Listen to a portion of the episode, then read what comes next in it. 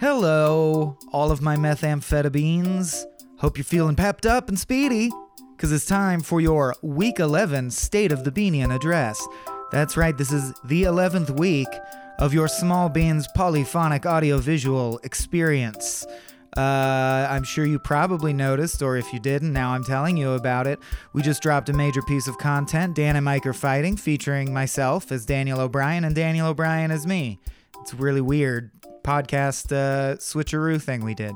Nope, it's just us talking about issues and the demise of Cracked and things like that. So go check that out, and you can expect Daniel to appear in future episodes, probably frame rate initially. For this week's profile in beaniness, I would like to shout out Kelly Citron, super cool bean, who reached out with an offer to donate very generously a massive amount of camera equipment. Kelly, you asked me today via email if all that stuff has arrived yet. No, the first piece did, which was a couple of C stands, but I think there's more coming, uh, unless you overpaid grossly for a couple of C stands. But thank you so much from Abe and myself. You also asked if we could have a chat. Of course, and let it be known to everyone out there in Beantown that if you donate roughly $700 worth of equipment or cash to Small Beans, we will happily have a medium length conversation with you on topics of your choosing. So let that be an incentive for you.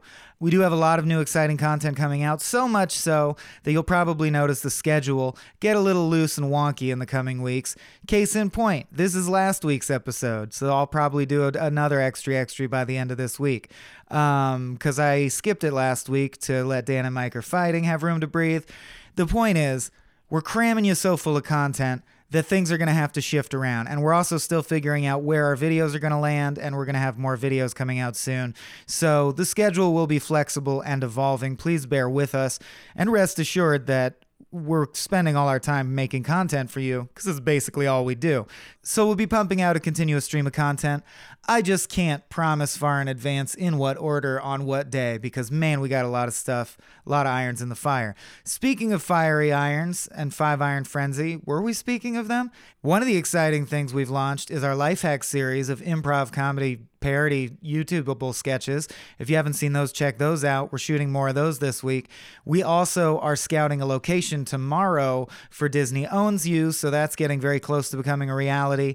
And last but probably most exciting to all of you, we have our first writers' meeting coming up for an as yet unnamed series about friends whose faces you may recognize sitting around discussing pop culture.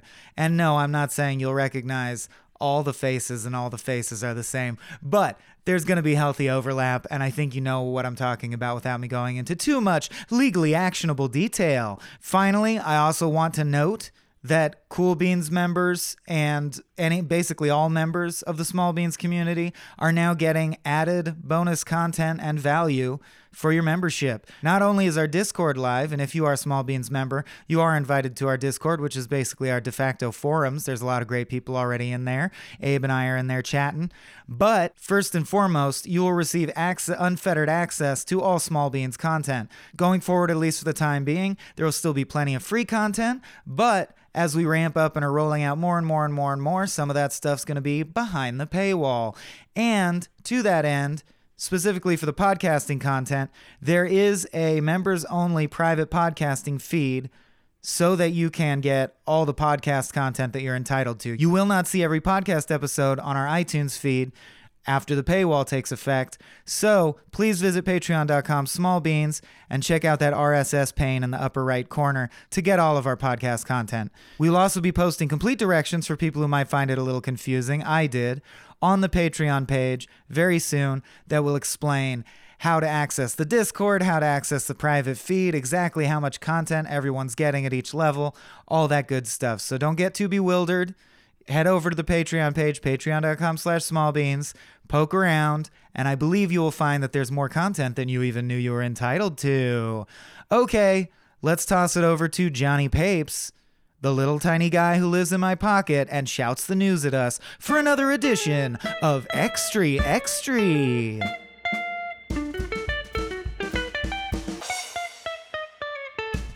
Extra, extra, read all about it. Small Beans News, released like clockwork. If your clock is fairly unreliable, read all about it. Read all about it. Billy Graham, famed evangelical pastor, has died aged 99, just one year short of retirement. His last words as he slipped betwixt the veil that separates this life from what comes after were reportedly, oops, never mind, disregard, which friends and family are trying not to unpack too much. They have asked for the public's thoughts and prayers during this difficult time, but, quote, mostly their thoughts because of some news about the validity of prayer that we're trying not to unpack too much. Extra, extra. Students and young people continue to lead the charge against gun violence or mental illness or whatever in America, prompting many adults to wonder if we can, in fact, just ignore major issues and kids will fix it. Across the nation, people trapped in awful marriages breathe a sigh of relief, knowing that if things fall apart, it's the children's fault. Marco Rubio was taken to school by said teens at a local town hall, wherein he refused to denounce the NRA, saying, quote, people buy into my agenda, and was roundly booed by the audience. Rubio has said he takes this feedback very seriously, as getting taken to school is one of the easiest ways to get shot in this country. President Donald Trump, never one to ignore a shift in public opinion, has angered Second Amendment stalwarts by signaling that he may be willing to support bans on bump stocks, assault rifles, and defining a well regulated militia as whoever has cool guns and hates stuff today. NRA hardliners have blasted the president, saying they have photographic proof of a note in Donald Trump's hand revealing that he actually intends to, quote, hear the words of the victims, a stance Wayne LaPierre, NRA president, has called basically exactly the same as ripping the guns out of every hand in America and using them to go back in time and kill the founding fathers. The president also suggests states themselves should decide whether teachers should be armed because he's realized this is a situation he has no popular way out of. On the one tiny hand, more and more company on the one tiny hand, more and more companies, United Airlines, Hertz, Best Western, have cut ties with the NRA, and public support for gun control regulation is on the rise. On the other infinitesimal hand, the ones he'd be pissing off have all the guns. Extra, extra, as coverage of the Winter Olympics draws to a close, the U.S. curling team miraculously, I'm already bored. Extra, extra, Warren Buffett has revealed that the recent Trump tax cuts have benefited his company to the tune of 20 $29 billion. Coincidentally, that's the same tune Nero played while Rome burned. Mr. Buffett claims he is drawing attention to their largesse to show how broken the tax code really is, as a sort of philanthropic act which will in no way involve giving back the money. Like returning a lost wallet with all the cash removed to teach you that you shouldn't have lost your wallet like an idiot. Buffett has been candid about the special privileges his wealth affords him and his company, saying the tax plan, which he opposed, delivered us profit profits that in no way reflect anything we accomplished. And furthermore, quote, it's cray cray how rich I am now. I go to Red Lobster whenever I want. I don't even have to fuck good before. Berkshire Hathaway, Mr. Buffett's company, is heavily invested in Heinz tomato products, Fruit of the Loom, and Acme Brick Company, hence their new slogan You'll never catch up. Go shit a brick. Extra, extra. A man was tragically killed at his own wedding this week when a wedding gift exploded, immediately backfiring on the cousin who had seconds before tried to weasel in with a that one's from all of us. The store at which the couple registered for gifts has apologized, stating, quote, in retrospect, we probably shouldn't even have explosives as an option. Read all about it. Extra, extra. Democratic leaders have released a memo of their unsubstantiated opinions regarding the speciousness of the unsubstantiated opinions released in Devin Nunes's memo, demonstrating that if nothing else, at least they finally understand internet culture. Read all about it, read all about it. Black Panther continues to set box office records, causing many Hollywood insiders to wonder whether, quote, black can travel after all. Which is to say, the industry we've recently learned is chock a block with rapists turns out to be staggeringly behind the times on issues of race as well. In related news, your favorite actor was just accused of bear baiting,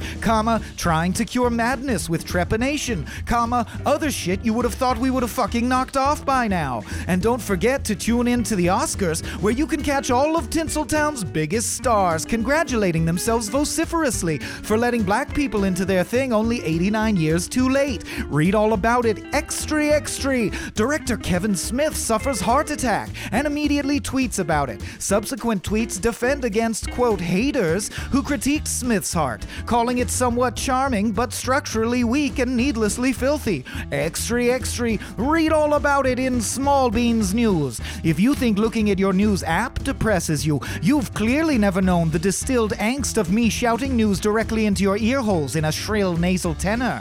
Read all about it. Read all about it. In the most epic butt dial of all time, iPhones held at an Apple repair center inadvertently dialed 911 more than 1,600 times. Whether this was the work of cyber criminals, a coded attempt to mock the current resident of 1600 Pennsylvania Avenue, or simply a result of failing phone batteries, Apple has assured everyone they will find a way to charge us for it. Police who responded to the scene are now coming under scrutiny for only arresting the black phones, comma, already acquitted. Read all about it, read all about it. Mack Beggs, a trans wrestler who identifies as male but was forced to compete in the female category, has been booed for excelling at wrestling girls while looking like a guy, which is what he was literally forced to do by the people booing him. Andy Kaufman announces return to wrestling, comma, life, in order to call bullshit, both on this and Jim Carrey generally. Extra, extra, read all about it. This just in. No one agrees on the best way to cook scrambled eggs, and everyone's wrong but you. Extra, extra. Egyptian archaeologists uncover ancient necropolis south of Cairo, releasing a horde of ancient curses and plagues that are in no way worse than anything already going on on the surface world.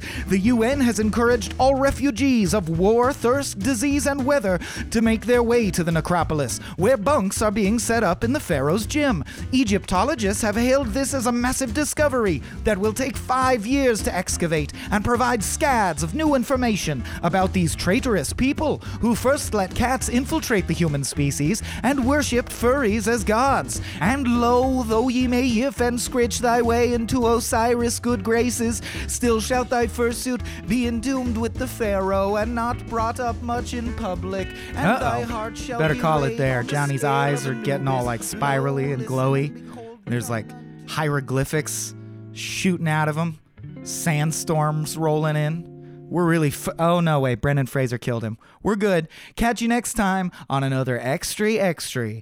I still miss Brendan Fraser.